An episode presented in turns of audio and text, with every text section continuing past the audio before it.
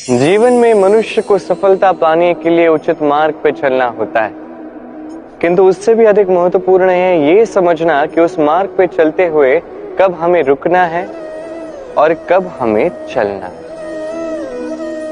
ये सीख अत्यंत आवश्यक है। अब देखिए एक छोटा सा वाक्य।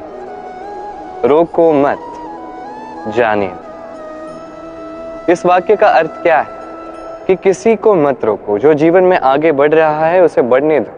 उसके मार्ग में बाधाएँ उत्पन्न मत करो। अब इसी छोटे से वाक्य में मैं एक अनुचित स्थान पर रुक जाता रोको, मत जाने दो।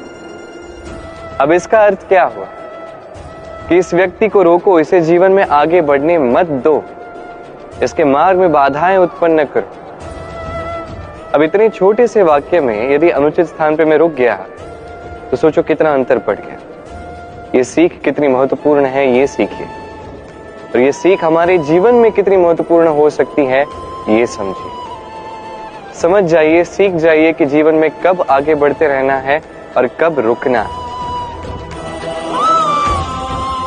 मन प्रसन्न होकर कहेगा, राधे राधे। ये एक सीख है हम सभी के लिए, भौतिक वस्तुओं से।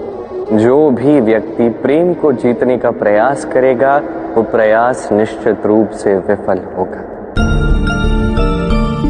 यदि प्रेम को जीता जा सकता है तो केवल भाव से, किसी भी भौतिक वस्तु से नहीं। हृदय की तुला में जब प्रेम का भाव रखा गया तो उसका ही भार सबसे अधिक था। आज यही बात रानी रुक्मिणी ने सिद्ध की है।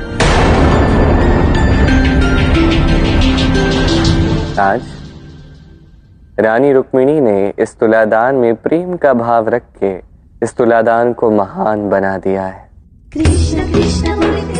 आज से सोलह महादानों में तुलादान अग्र होगा अग्र होगा।